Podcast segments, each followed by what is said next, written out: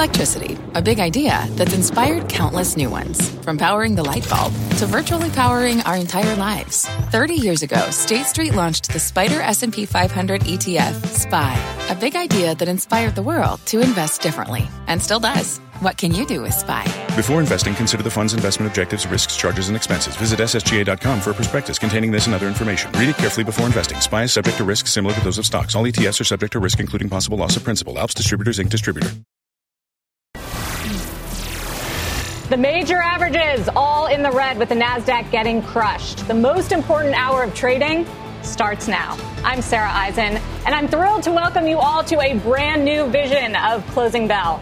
Our goal is simple to deliver you sharp analysis of the stories that matter most, timely conversations with the biggest newsmakers, and everything you need to know for trading as we count you down to the close each day. So let's jump right in. Here are my top takeaways on today's biggest stories. A new head- headache for multinationals, COVID concerns and lockdowns in China.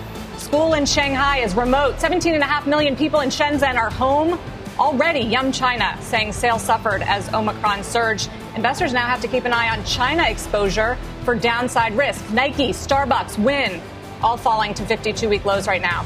Remember the vaccine stocks? They were largely abandoned after COVID cases plummeted and data indicated boosters aren't that impactful. Well, with this new China surge, those stocks are surging too.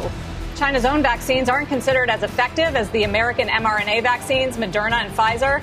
Were investors too quick to give up on the vaccine trade? And finally, home builders getting wrecked right now. Why? Treasury yields are jumping to multi year highs, and that means higher mortgage rates and a potential slowdown in home buying. Those stocks are now almost 30% off their highs. The Fed hasn't even raised rates yet, and the housing market already is bracing for a big slowdown. Could get worse if the Fed signals more rate increases faster this week. Let's dive into the news of the day, though. Chinese stocks getting smoked, and American companies with exposure underperforming. Check out Las Vegas Sands, worst performer on the S&P right now with all that Macau business. Take a look at the KWEB. That's the ETF that tracks Chinese internet names. Tencent, Alibaba, all in there. It's down more than 11%. Joining us to discuss CNBC's Beijing Bureau Chief Eunice Yoon, Andy Rothman from Matthews Asia, and Mike Santoli, of course. Andy, China's population, one and a half billion dollars, uh, one and a half billion people, the second biggest economy in the world, and, and, yet these stocks are proving over and over to be uninvestable. Is there anywhere safe to invest in China? Hi, Sarah. Thanks for having me on on your revamped show. Congratulations on that. Uh, Thank you You know, I don't me. think un- I don't think uninvestable is is the right word. This is clearly a very tough macro environment for China right now, and sentiment's really, taking a beating. But I don't think the problem is really with the companies. And I think let's put the COVID story in perspective. Um, there is a significant rise in cases, but there's only about 8,000 people in Chinese hospitals with COVID right now. We've got about 20,000 here in the United States, and of course, our population is about a quarter the size of China. So you could argue that their vaccines are actually doing a pretty good job of keeping people from getting sick, uh, keeping people from get, dying. And as we've seen over the last year, the government there is putting public health over uh, economic growth as a priority. So while they continue to lock down, this is going to continue to dampen consumer spending as well as manufacturing and construction activity.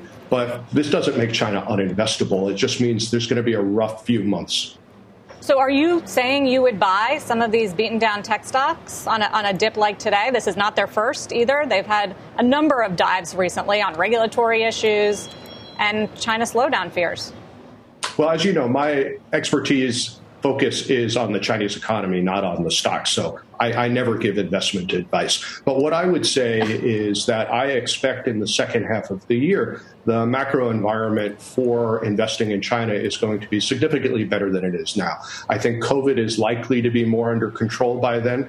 And also from the economic side, while we're talking about tightening here, the Chinese government has signaled a clear easing approach. They've already been cutting rates, and I think more rate cuts are coming. They've made credit more available to companies and to households. We're looking at a really big fiscal stimulus taking place this year, an increase in government spending of about 16% compared to last year when it was flat. We're seeing loosening of regulations on the property market, and we'll see a choppy but less tough environment on the regulatory side for those tech companies that you talked about. So I'm pretty optimistic about the macro environment for investing in the second half of the year.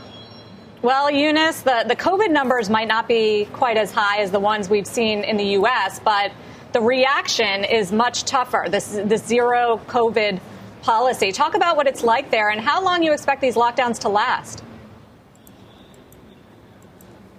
Well, it's really anyone's guess as to how long the lockdowns are going to last, but uh, they definitely are severe. And, um, you know, it's interesting your conversation uh, so far, just that, that people here aren't necessarily worried about catching COVID. Of course they are, but they're also worried about being locked down in buildings um, randomly. So that actually creates quite a bit of disruption just on a personal level and then also from a business level. So 51 million people um, have been locked down or in partial lockdown, including in the tech hub of Shenzhen. So Shenzhen, as you will know, is uh, um, a big manufacturing as well as IT base for several different companies, including Huawei, uh, Tencent.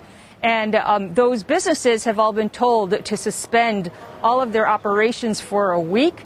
Um, the authorities there are going to feel it out, see how things go. Uh, Foxconn, as well as uh, Unimicron, which are um, Apple suppliers, have both said that um, they're looking for ways to try to mitigate the impact. But it's definitely having an impact on the manufacturing side and also on the consumption side. That was something that we heard here from um, several economists and just people on the street. People are worried about going out. They don't necessarily want to get caught in um, in a store and then find out that there was a case in that store or nearby, and then uh, mm. be traced back and have the deal have to deal with mass testing as well as um, potential lockdown.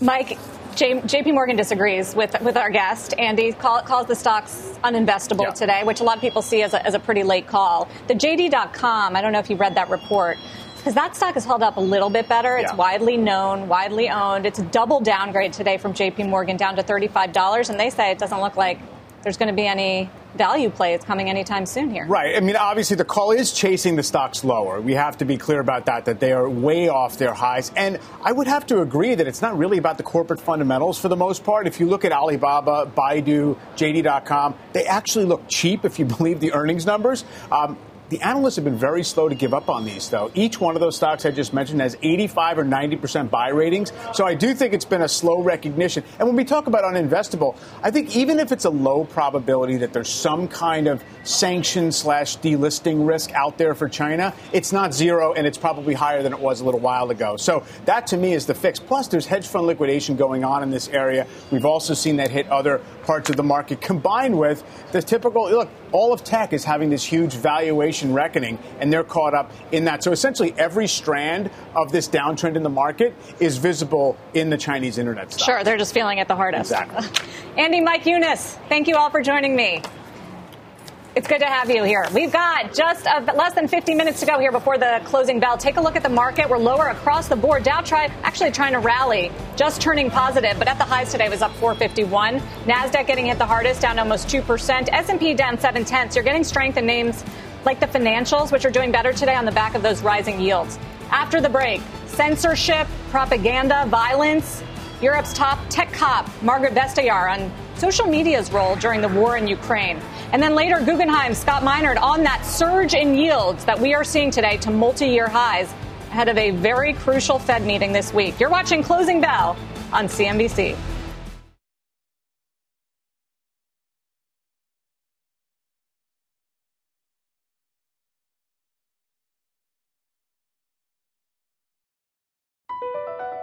Across America, BP supports more than 275,000 jobs to keep energy flowing Jobs like building grid-scale solar energy in Ohio and producing gas with fewer operational emissions in Texas. It's and, not or. See what doing both means for energy nationwide at bp.com slash investing in America. Edward Jones, who knows that just like life, financial planning isn't only about long-term goals. It's about the moments big and small along the way. And when it comes to achieving everyday financial goals, Edward Jones works hard to connect you with someone you can trust professionally and personally. That's why they created their free financial advisor matching tool to help you find a financial advisor in your community. When you take the quiz and get your matches, don't expect just a list of resumes. You'll also see each financial advisor's story and personal interests. And when it's time to meet for the first time, they'll focus on your story. asking questions to understand where you're headed and why. Because Edward Jones knows that at the end of the day, behind every financial goal is a life goal. And that's what really matters. To learn more and find your financial advisor partner, take the quiz at match.edwardjones.com. Just want to know Dow is trying to go positive here, up 14 points. As you can see, it was down in the red, got as low as down 126, was also as high as 451 earlier in the session. What's leading us higher right now? American Express, Visa, Coca Cola, and Travelers. What's weighing on the Dow? Nike, with all that China exposure, Chevron, and Intel. European officials are currently discussing additional Russian sanctions. That's what Margrethe Vestager told me.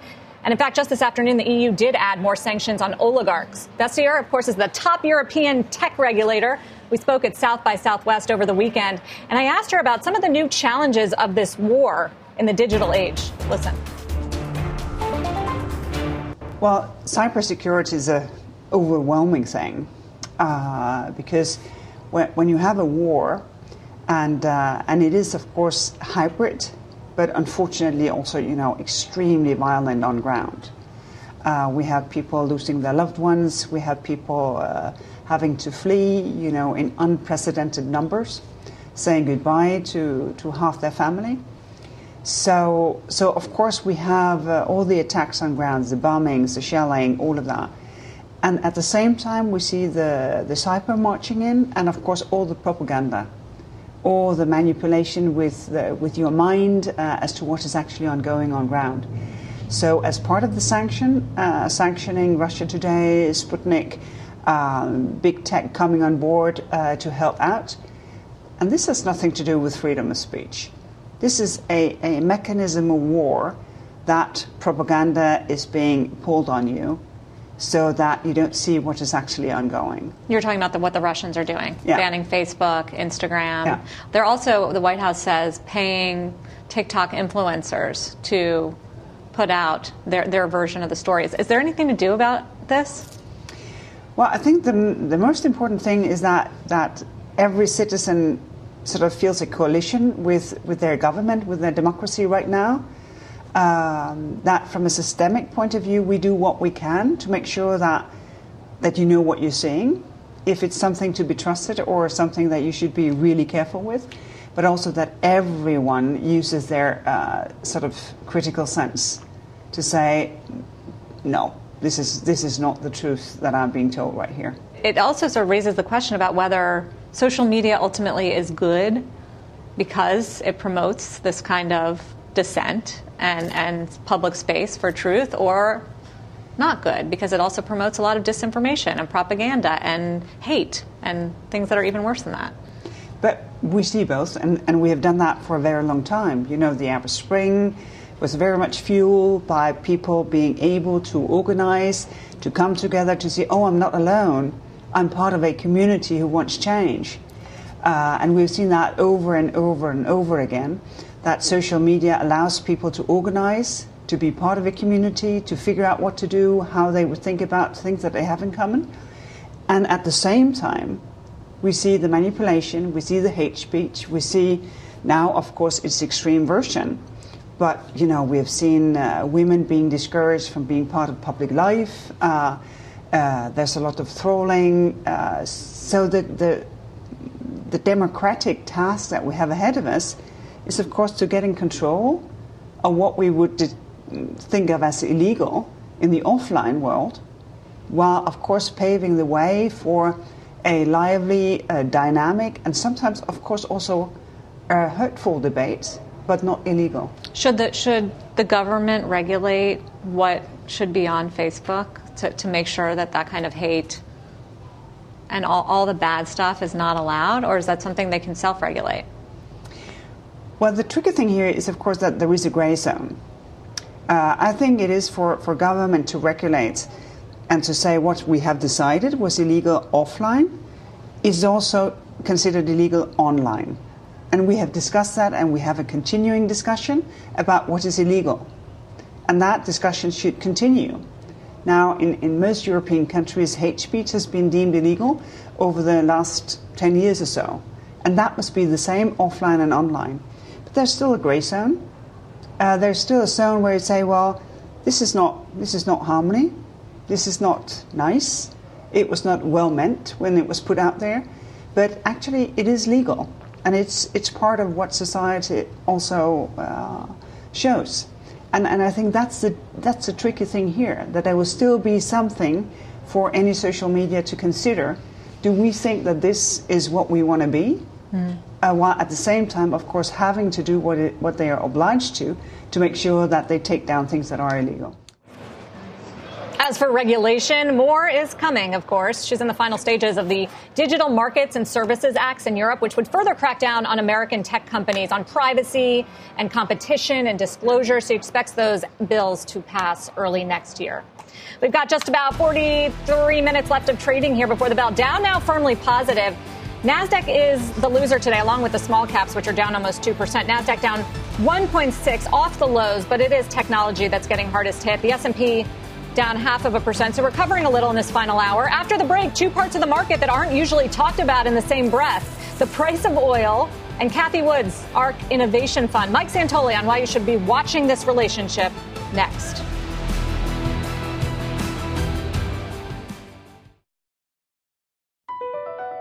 Across America, BP supports more than 275,000 jobs to keep energy flowing Jobs like updating turbines at one of our Indiana wind farms and producing more oil and gas with fewer operational emissions in the Gulf of Mexico. It's and, not or. See what doing both means for energy nationwide at bp.com slash investing in America. Welding instructor Alex DeClaire knows VR training platforms like Forge FX help students master their skills. There's a big learning curve with welding. Virtual reality simulates that exact muscle memory that they need. Learn more at meta.com slash metaverse impact. Cathie Woods, ARK Innovation Fund, falling 5% today. Oil's down as well, more than 7%, but that hasn't been the pattern Mike Santoli here with the dashboard, looking at the relationship here. What is the story? Long term, here's a five year look at the ARK Innovation Fund against crude oil. It's really good picture of a regime shift, right? We remember into early last year when essentially everybody wanted crowded into ARK Innovation, which re- represents disinflation, innovation. We're not talking about real assets, we're talking about digital soft assets and the digital transformation. Remember, right in here, crude oil traded negative, and it was basically the world stampeding away from that. Now we've converted was up a good here time for ARK. on a five-year basis. Exactly. Now, it doesn't mean that we're necessarily at some kind of uh, inflection point again in this relationship. Usually, we don't get reversion to the mean; we get overshoots. But I do think it's interesting that we have had this full comeback of the ultimate real inflationary asset uh, of, of, energy and oil uh, compared to this disinflationary play, um, digital asset. So the question is, where does it go? Because oil is actually facing a pretty big slide right. and was lower for last week. Does that mean it, it hasn't been ARK's time to shine. No, and it's down 60%, and, and crude oil is up 60% in a year. Uh, so clearly there's room for both of them to kind of go the other way for a little while, for ARK to bounce, and for energy to have a little bit of a pullback. But I do think it's it's worth tracking the relationship to see what kind of, mo- of movie is unfolding. Well, and it's also inflation expectations. Yes. If you think it's higher, energy, lower, if it's the 70s, if it's the 70s, it's energy. If it's the 90s, it's orange. There you go. Yeah. Uh, we are getting some breaking news right now from the White House. Kayla Tausche with the details. Kayla.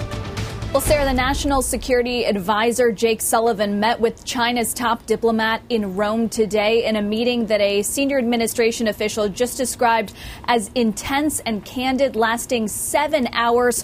Uh, a meeting that where the conversation reflected, in, in this official's words, the gravity uh, of the moment. In that conversation, this official said that the National Security Advisor con- uh, conveyed deep concerns about China's alignment with Russia, although although this official did not uh, go on to say exactly whether the U.S. still believes that China is contributing either financially or militarily to Russia's effort in Ukraine or whether China plans to. This official said that the U.S. and China discussed uh, severe consequences for China if it does get involved, but declined to say what those consequences would be, although foreign policy experts have suggested that possible counter sanctions could come into the conversation uh, if China does become involved involved. Uh, the conversation also touched on North Korea and uh, what the official described as an escalating situation there as the Kim regime tests a new intercontinental ballistic missile system.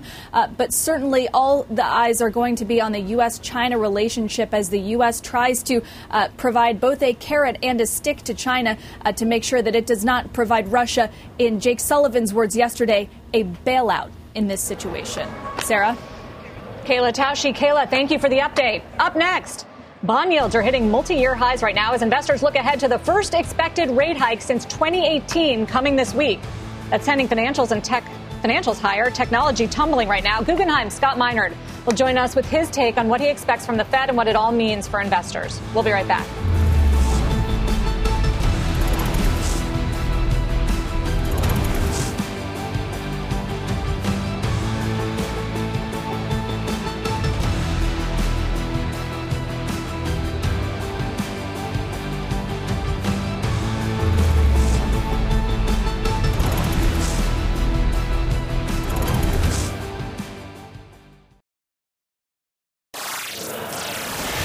Treasury yields hitting multi year highs today as investors zero in on higher inflation and higher interest rates from the Fed. Take a look at the 10 year, now well above 2%, hitting its highest level since July 2019. Joining us now in a segment we are calling The Closer, Guggenheim Partners Global Chief Investment Officer, Scott Minerd. Welcome, Scott. It's, it's appropriate that you're, that you're the first closer because Bill Gross the old Bond King just crowned you the, the new Bond King in, in his new yeah. book. Not not sure if you're aware. Congrats on that title. Well, yeah. well, it's a real honor coming from Bill, but uh, I don't know that I uh, will ever have the impact that Bill had. He did an incredible job building on uh, an industry. Right. But no thanks pressure. for having so, me so on today. Yeah, no, it's good to have you. As, as I showed, multi-year highs now for the 10-year yield, well above 2%. Where are we headed? Well, you know, this is the neighborhood of which uh, I've always said that you know we should expect to peak out. Uh, you know, somewhere in the two to two and a quarter percent range. Um, you know, when you look at uh, Sarah, the the technicals, you're starting to see the divergences now that you would expect that would tell you that you're approaching a top in rates. Um, the other thing is if you look at how flat the yield curve is. Uh, the uh, the seven year note actually was yielding more than the ten year note. That was before I came on. Who knows what's happened uh, since I've come on the air? But uh, typically, you know, when you see these flattenings in the yield curve like we're having now, you know, it's telling you that you're getting close to the end. And uh, our, our, work suggests that the ultimate level for the Fed funds rate uh, the overnight rate would be somewhere in the neighborhood of 2% before you would induce a recession. So uh, this seems to be the, the pricing that uh, the market was going to get to to reflect uh, the upcoming tightening of the Fed. So just to be clear, you see yields topping out here. I think so. I mean, that's uh, uh, you know what as good inflation? as I can get. That's right. It's, it's going from bad to worse. So, so as as we readjust, and, and just the latest is that now Shenzhen is locked down, with home to factories that supply all sorts of consumer electronics. That's not going to make the supply chain easier, and it's not going to make prices come down. No, and you know it's interesting, Sarah, is that people are sort of misinterpreting a lot of this inflationary data. Um, I mean, certainly it's serious. Um, but every time we see prices rise, whether it's gasoline prices or food prices or whatever else, all we're doing is taking away uh, a purchasing power from the real economy. So, you know, real growth uh, is suffering. And if you look at uh, like uh, GDP now, that's released by the Federal Reserve, uh, you know, we're in striking distance of having an economic contraction in the first quarter. I think once, you know, if there were a negative print to GDP for Q1, uh, people are going to start to speculate that, that we've actually already entered a recession. Uh, I don't think so, but uh, uh, certainly the market psychology is starting to price for recession. You said back in October that you thought that stocks were going to have a good year. I think you predicted 10 to 20 percent gains. S&P is down about 12 and a half percent so far this year. So, right. so do you think that reverses, or are you changing the call? No, I'm not changing the call. I think it will reverse. I mean, historically, uh, a hundred percent of the time, uh, after the Fed starts to raise rates, which ultimately leads to a recession, uh, stocks are higher a year later. So, you know, I, I think that uh, as the Fed starts to tighten, uh, that that stocks will uh, start to rebound. I think a lot of what we're living with right now is just a combination of two things. One is fear uh, in relationship to um, whether the Fed will be serious about addressing inflation. Uh, and the other one is the uncertainties linked to the war and, and to the supply chains, which, even when you look at that historically, uh, wars are typically good for stocks. You can look at the Iraq War, you can look at the Afghan War, uh, you can look at any number of, of conflicts historically, and stocks tend to rally after the initial shock of an invasion. So, so you're pretty bullish. It sounds like on the market. Where, where, would you be looking to buy then? Are you looking at, at rate-sensitive sectors that have gotten beaten up? I mentioned housing at the top of the hour, which is down sharply today on those higher rates. Right. I think um, actually I'm looking more at uh, some of the uh, the beaten up tech stocks. Uh, mm. When you consider, you know, that that stocks like PayPal, uh, Square, uh, you know, the, these are profitable companies which stocks are down 60 and 70 percent. And you know, as full disclosure, I'm personally long both of those. But um, but you know, when you look at when I start to forage through a lot of of the tech industry, you know, I see a lot of companies that have been beaten up. Uh, the proverbial, you know, throwing the baby out with the bathwater. But one thing, Sarah, I think people, I always make this point. You've probably heard me say it before. You know, you have to decide whether you're a trader or an investor right? Um, you know, I used to be a bond trader. Uh, that was, you know, a long time ago. I did it for 15 years. You know, you you I constantly have to fight myself to say, you know, the difference is, you know, am I looking for something that's good value that'll pay off in three to five years? Or am I looking for something I'm going to make money on tomorrow? And trying to call the bottom in this decline, I think, is foolhardy. But at the same time, the valuations are becoming so compelling that for investors that have a three to five year horizon, I think there's a lot of money to be made. In, in technology, which is interesting. I guess the risk to your view, Scott, is that we do go into recession, or and that, that the Fed is hiking into a very strong inflationary environment, which is only getting worse, and, and that it does end up hurting demand because the Fed is now really serious and wants to be aggressive in fighting it. Well, you know, Sarah, I've been looking at a lot of uh, periods in post-war periods of inflation, and and I, I say post-war because remember, a year or two ago we were comparing the pandemic to a war right? That you know, we needed to you know run huge deficits and print a lot of money, just like we did in the First World War, the Second World War.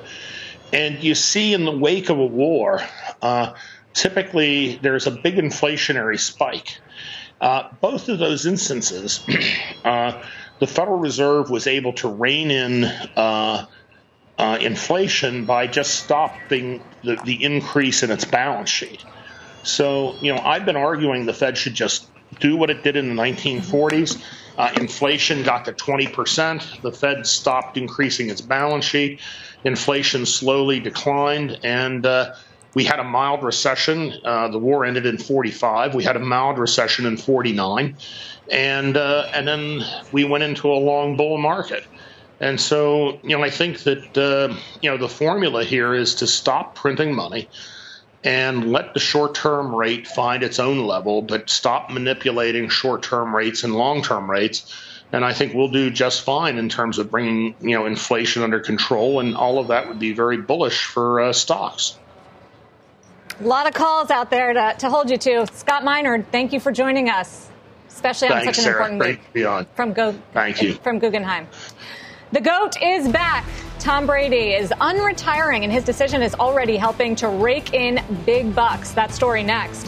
And you can listen to Closing Bell on the go by following the Closing Bell podcast on your favorite podcast app.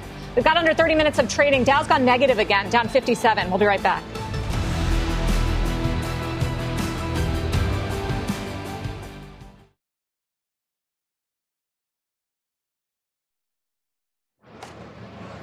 What's Wall Street buzzing about today? Well, Brady's back, and it's already a boon for business. We talked to Fanatics. Turns out, in the 16 hours since the NFL legend announced he is unretiring from the NFL last night, he's become the top selling athlete across their entire network including all leagues, sports, and players. Tampa and Boston are the top selling markets for Brady merchandise since last night. It's also big news for Brady's sponsors. The quarterback has a long history of lucrative endorsements, including Under Armour, Aston Martin, Tag, Subway, UGG, Footlocker, Sam Adams, Fanatics, and cryptocurrency exchange FTX, which he owns a stake in. His longtime sponsor, Under Armour, just telling us we're excited to continue working with him as an Under Armour athlete to ensure he has what he needs on his journey to compete and perform on the field, which may be a reference to his own sportswear line as well. Forbes, by the way, ranking Brady the world's ninth highest paid athlete last year when he raked in a reported $75 million. When we come back, two Apple suppliers suspending operations in Shenzhen as China battles its biggest COVID outbreak since the start of the pandemic. We'll look at what it means for tech stocks next in the market zone.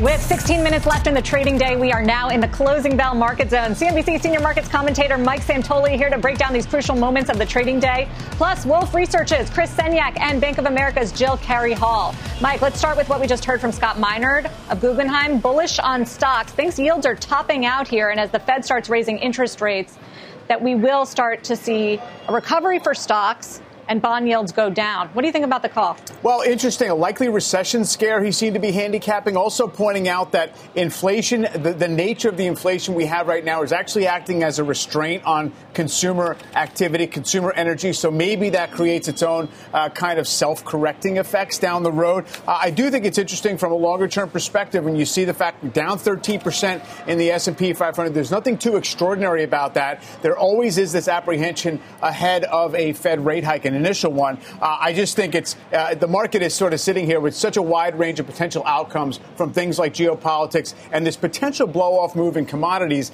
uh, that it's tough to have confidence in that call. But uh, I have to respect his uh, his yeah. kind of conviction, especially on the yields topic. Well, he also says that war has typically been very bullish for yeah. stocks. He likes tech owns Square and PayPal. Our next guest, though, says a sustainable market bottom is nowhere in sight. Let's bring in Chris Senyek, Wolfe Research Chief Investment Strategist, published on the topic. Chris, why, why do you see more downside for the market here? It's already been a pretty steep drop. Well, first, the market's still very expensive. It's trading over 18 times forward earnings. The inflation problems over the last few weeks have gotten worse, not better. And long term interest rates are rising, suggesting that the market's viewing the Fed is even farther behind the curve than what we thought even a few months ago. So, what do you like in terms of defense? That, that treasuries are not proving to be particularly safe havens like they normally are. So, where should we go? Where should we go? I, we still like energy stocks. We would be um, loading up on energy stocks. We ran a deep value screen for a note today, and a lot of integrated oil and other big E&P names were on that list. We like healthcare, in particular pharma. And we like the defense stocks themselves. If they, you know, they're down a little bit today, we'd be adding the position in defense stocks because we see a material re-rating those stocks as defense budgets worldwide grow over the coming years. Yeah, Lockheed moving on a report of a German purchase of F 35s today. Chris Senyek, thank you for joining us with your call today. Take a look at the KWEB basket of Chinese internet stocks falling nearly 9%, now down about 40% this year. JP Morgan downgrading several of those names to underweight, including JD.com and Alibaba. The analyst behind that note calling Chinese internet stocks uninvestable on a 6 to 12 month basis because of China's geopolitical risks. Let's bring in Deirdre Bosa for more on how the street is viewing these names, Deirdre. That, that kind of a catch up call, but it does highlight all the uncertainty around these names. It certainly feels like a catch up call, and it does feel belated since we've been talking about the sell off for months already. But when you take a look at where the street is on all three of these names, Pinduoduo, JD.com, and Alibaba, you'll actually see that JP Morgan is certainly on the lower side. I mean, take a look at the price targets, the mean price targets on Wall Street right now, and they are way higher than not just JP Morgan's call, but where these stocks are trading right now. So um, you know, either these stocks have more room to go or these analysts still have it wrong. I mean, what was interesting about that JP Morgan note, Sarah, is that there was different reasons for Alibaba it says that the fundamentals have really changed, but for JD.com, it says that this sentiment is just overwhelmingly negative, and the fundamentals are still good, but it's going to get dragged down like everything else. Well, yeah, it comes down to the to the fundamentals. I know JD recently reported, and, and the numbers were strong, but the outlook I think was a little bit weaker. And if China continues these rolling shutdowns, Deirdre, it, it would appear that their earnings yeah. are going to be affected. Yeah, and I think it's it, that's true. And also, you think about the bull case for Chinese stocks in the first place, and it's always been that there is a middle class population of almost 350 million people. So you have to think that if the fundamentals come back, if the economy eventually comes back, that there is still that strength that is going to make these platforms valuable, even if Beijing, you know, ends its own crackdown. What's also interesting, Sarah, something that we were looking at a few months ago is this idea of soft technology versus hard technology. Soft technology mm. being the platforms like JD.com, Alibaba, but the hard stuff like semiconductors and robotics that has been taken down as well. You look at an SMIC, which is lo- which is listed in Hong Kong, that's been hurt by the sell-off as well. So perhaps an indication that Beijing may soften its stance to get the whole market sort of rejuvenated. Again, though, it's just so hard to call a bottom here. There's so many uncertainties. You saw that Charlie Munger, he doubled down at the end of last year on Alibaba. That stock has continued to fall some 35% since then. Yeah, good point. And so hard to see the visibility into Chinese rulemaking as well, both on COVID and on regulation.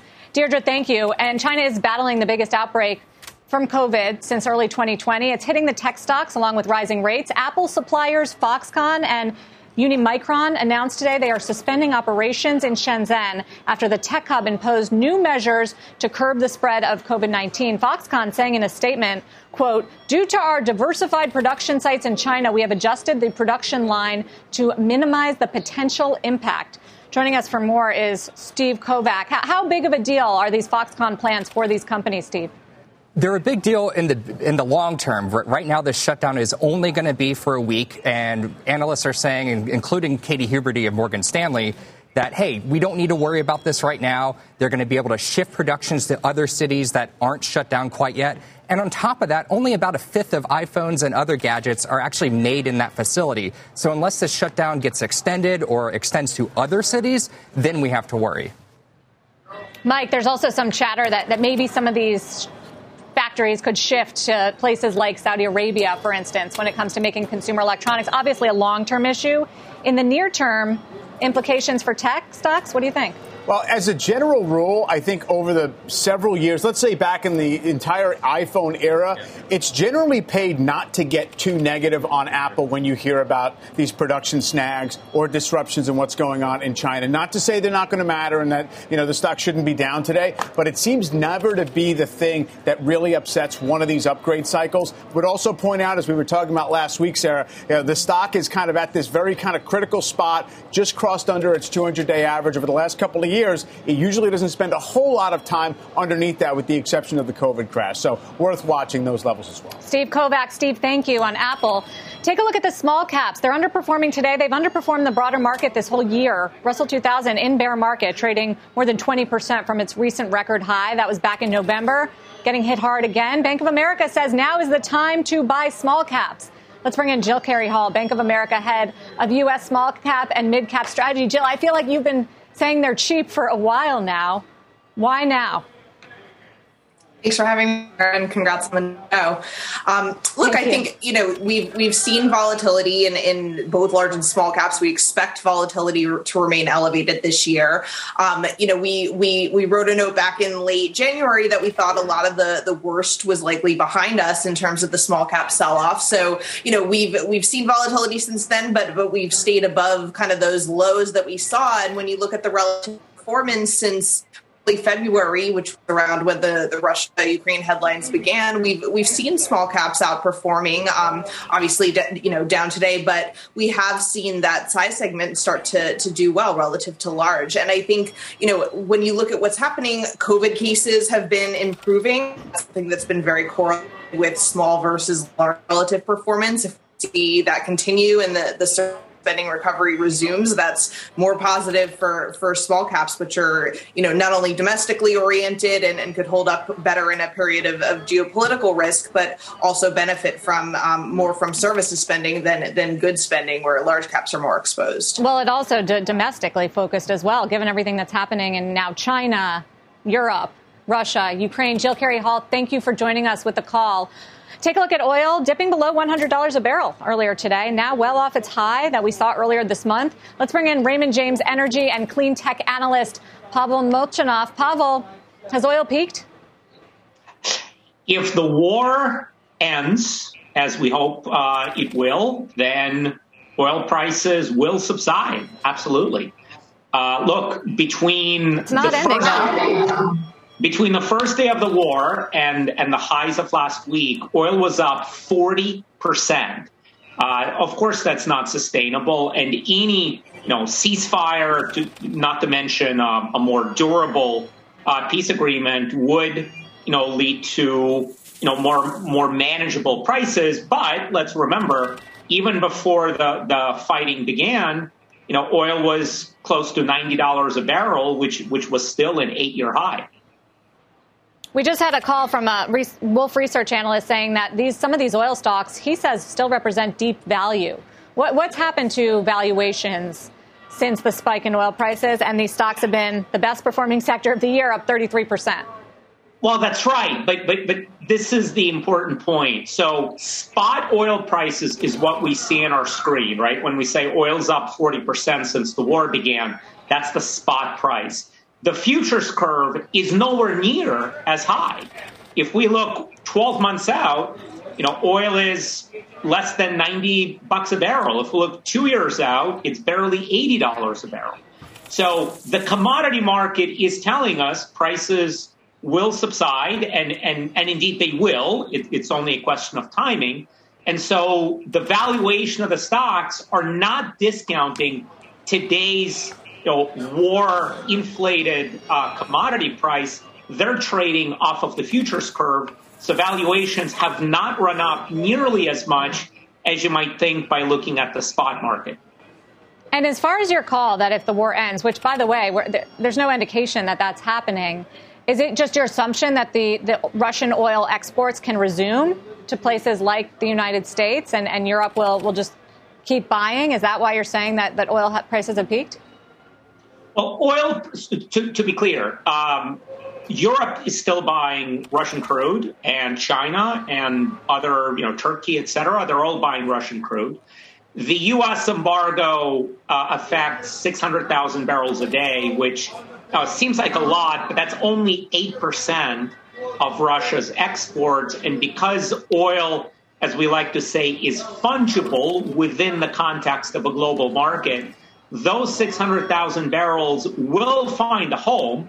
It may be at a lower price than what you know the Kremlin would, would prefer, uh, but those barrels are still going to get exported. It's just a question of where specifically. Pavel Molchanov, thank you for joining us. Big slide in oil prices today. We appreciate it. Mike, just looking at the broader market, Nasdaq's down 2%. Feels like the Dow has been trying to rally this hour. Uh, it's kind of flattish. S&P is down. And you've got a, a sort of strange dynamic. You've got financials leading, which is higher interest rates, but then you also have healthcare, staples, and industrial. So a mix of sort of defensive and cyclical. Yeah. What do you see? Uh, well, just one bottom line aspect to, to what's going on is the S&P yet again took another chip down to this low end of this range it's been in for a while. Most of the downward pressure is still coming from the mega cap growth stocks. The equal weighted S&P is up is down far less than the, the market cap weighted one. So that's still the same story. Still value draining out of the big caps. You know, yields up uh, at a time when also oil is down and stocks are down on balance shows you kind of people are selling everything. They're selling bonds, they're selling oil, and selling equities. And, you know, could be that we're, we're, we're in the zone of, uh, of exhausting some of this selling pressure. There's some seasonal issues that might start to become favorable here in March. But I think that's where I see, and of course, financials tracking with yields. That's the, that's the thing that's not counterintuitive. Is that positioning ahead of the Fed? We've got this very historic Fed yeah. meeting on Wednesday, expecting the first interest rate hike since obviously COVID.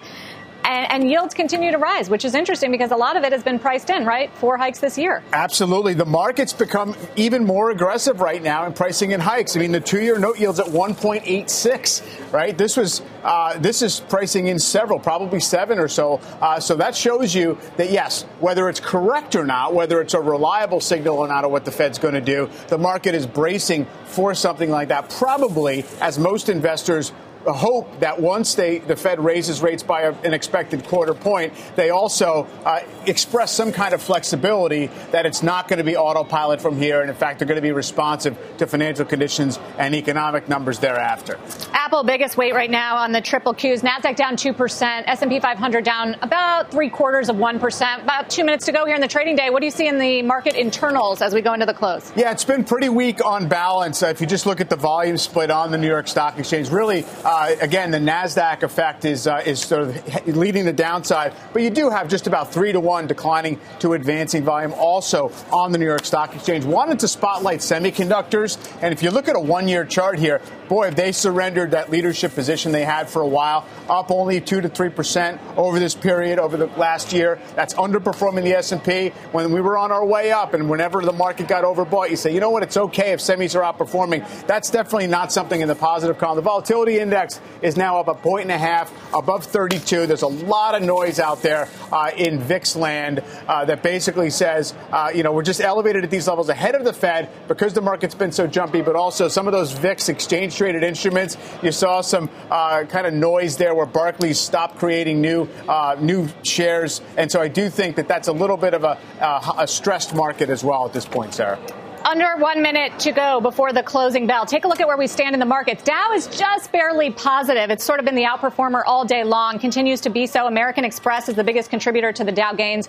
Travelers, the insurance company, Coca-Cola, 3M, some of the winners on the Dow. Some of the losers today include Nike, Intel, Chevron. S&P 500 off the lows of the session, but still down about three quarters of 1%. Energy is the biggest loser in the S&P. Financials are the best performer, and it looks like we're going to go out with a decline for the Nasdaq of 2%. That does it for closing bell. We'll see you tomorrow for the most important hour of trading. Now let's send it over into overtime with Scott Wapner. BP added more than $70 billion to the U.S. economy in 2022 by making investments from coast to coast investments like building charging hubs for fleets of electric buses in California, and starting up new infrastructure in the Gulf of Mexico. It's and, not or. See what doing both means for energy nationwide at bp.com slash investing in America.